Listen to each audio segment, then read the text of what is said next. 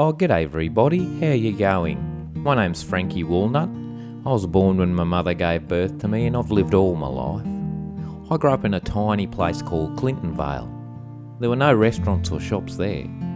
If you wanted to eat out when you lived in Clintonvale, you had to go up the road to the tiny township of Ellerer. If you wanted to have a fancy meal in Ellerer, you went to Belladonna's restaurant. Like Silvio Berlusconi, it was a fully blown Italian. At some point after they opened, they realised that the more cream they put in their meals, the better the meals would sell. Business was booming, but then this local building contractor called Ray Marsden had a particularly dense gnocchi they'd prepared with clotted cream, whipped cream, and just cream. It was 1979 when he went into the food coma, and he didn't wake up until 1983. While he'd been in the coma, they'd installed new traffic lights at the main intersection of town. Ray Marsden saw them, and the culture shock gave him a heart attack, and he dropped dead.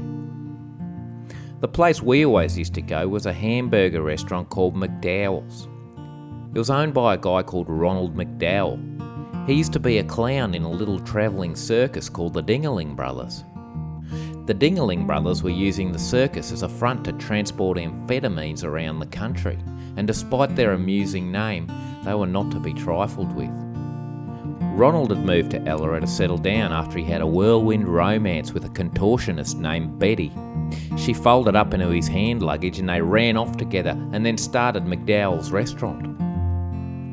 Going to McDowell's was kind of like going to a circus that served food. They had only one song they played on the speakers there. It was Abracadabra by the Steve Miller Band. Abra, abra, cadabra. I'm gonna reach out and grab ya. Betty would make the hamburgers with her feet while standing on her head, while Ronald would juggle sauces and lettuces and tomatoes and onions.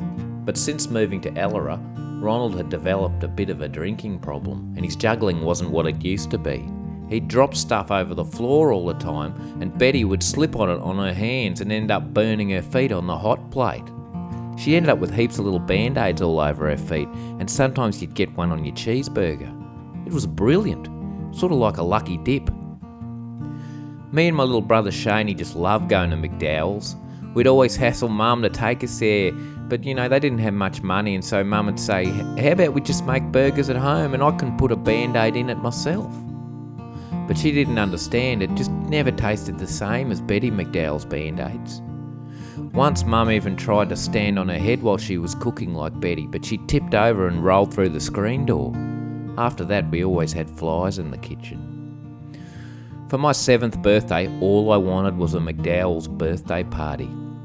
When you had a birthday party there, you'd get a McDowell's birthday cake made of pig fat and icing sugar, and everyone at your party got McDowell's party hats and their own head of lettuce to take home afterwards to do whatever they wanted with. On the actual morning of my seventh birthday, I woke up at dawn and there was no one in the house. It was deserted. I went outside and there was no one there either. I started to get a bit worried, but then I realised it wasn't the morning of my birthday after all, but late afternoon on the day before. I'd just been having a nap and everyone was out shopping. On the actual morning of my seventh birthday, I woke up at dawn and there was no one in the house. Thinking it was the afternoon of another day, I went outside. There was Dad. He said, Get in the boot of the car. I said, Where are we going? But he just slammed the boot and left me there in the dark. It smelt like petrol. After a bit, I felt the car start moving and getting faster as it went onto the highway. Anyway, two and a half hours later, the boot opened up and we were at McDowell's. Happy birthday, said Dad. Ellerer was only 30 k's up the road from Clintonvale, but Dad had driven around for longer to make it a bigger surprise for me when we got there. Boy, was I surprised, alright, my legs were shaking. Inside McDowell's, sitting at a table wearing party hats, was Grandad, Shaney, Mum and Dad, and my friend Gary Ryan.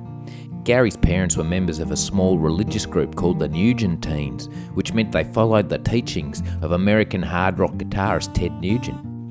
The Nugent teens believed that you should only listen to hard rock, not heavy metal, and that you should never drink or take drugs, and you should only eat meat that you've killed yourself.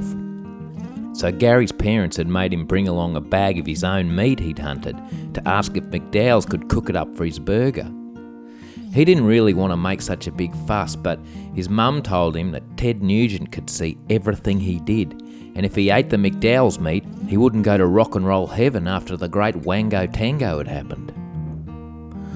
My granddad held Gary's meat up to the light and said, Looks good. Reminds me of a lovely cut of venison I had once while fleeing the Nazis through the French Pyrenees. It's wombat, said Gary. I shot it with my crossbow.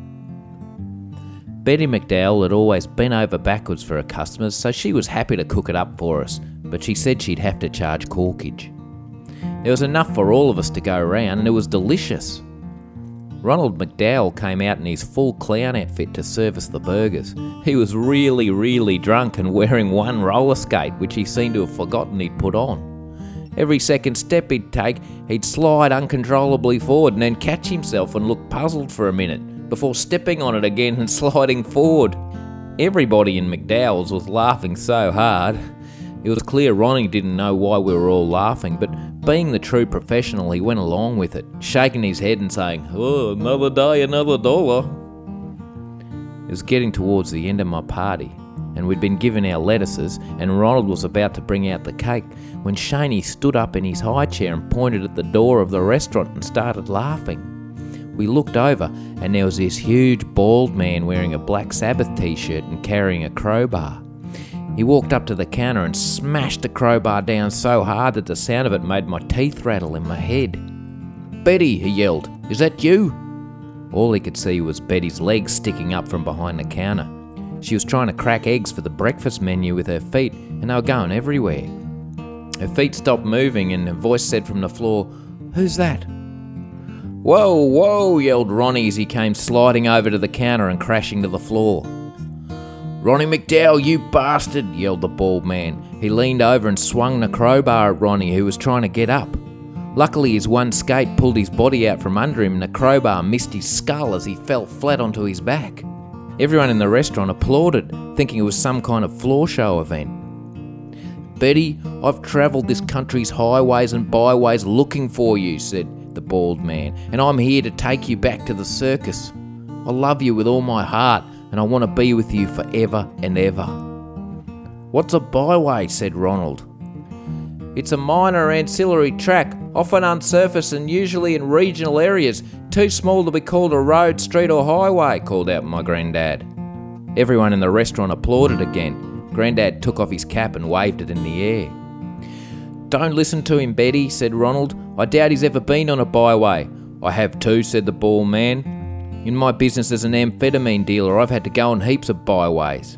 The audience went, ooh. Please, Betty, he said, leave this clown and come back to the Dingaling brothers and we can make little dingalings together. Betty's legs disappeared for a moment and then she stood up. I've missed you, Barry, she said. No, called out Ronald and tried to get to his feet again. Betty said. I've missed that big fat head of yours, Barry. Ronnie's head's way too small, like a little cat's skull. I have a normal head, said Ronald. He clambered onto the counter as Barry leaned over and swept Betty up in his arms, dropping the crowbar clanging onto the floor. Betty rolled up into a ball in Barry's arms and he walked towards the door. No, cried Ronald, and started weeping. Betty, please don't go.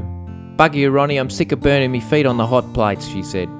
Just as Barry and Betty were about to reach the door, an arrow shot through the air and lodged itself in Barry's shoulder blade. Ouch, he said. I looked down and saw that my friend Gary was crouched beside our table with his crossbow. He'd seen Barry's heavy metal shirt and heard him talking about drugs and decided Betty needed rescuing. Put the lady down, yelled Gary. Barry ignored him and walked out the door, got in his truck, and they drove off. The diners of McDowell's restaurant gave a standing ovation. Ronald wept for a while and then brought out my ice cream cake, which at this stage was completely melted and in a bowl. Happy birthday, he said, and sniffed. Oh, well, there you have it, ladies and gentlemen. That was my seventh birthday party. I hope you enjoyed it as much as the audience at McDowell's did that day. I've had a good week. Uh, I'm a bit worried I'm going to India uh, today, so I don't know if I'll be doing the podcast next week. Um, I'll probably send a few uh, pics over though. They'll be on my Facebook and on my Twitter. And uh, I hope you all have a wonderful time. And uh, I'll talk soon. Bye bye.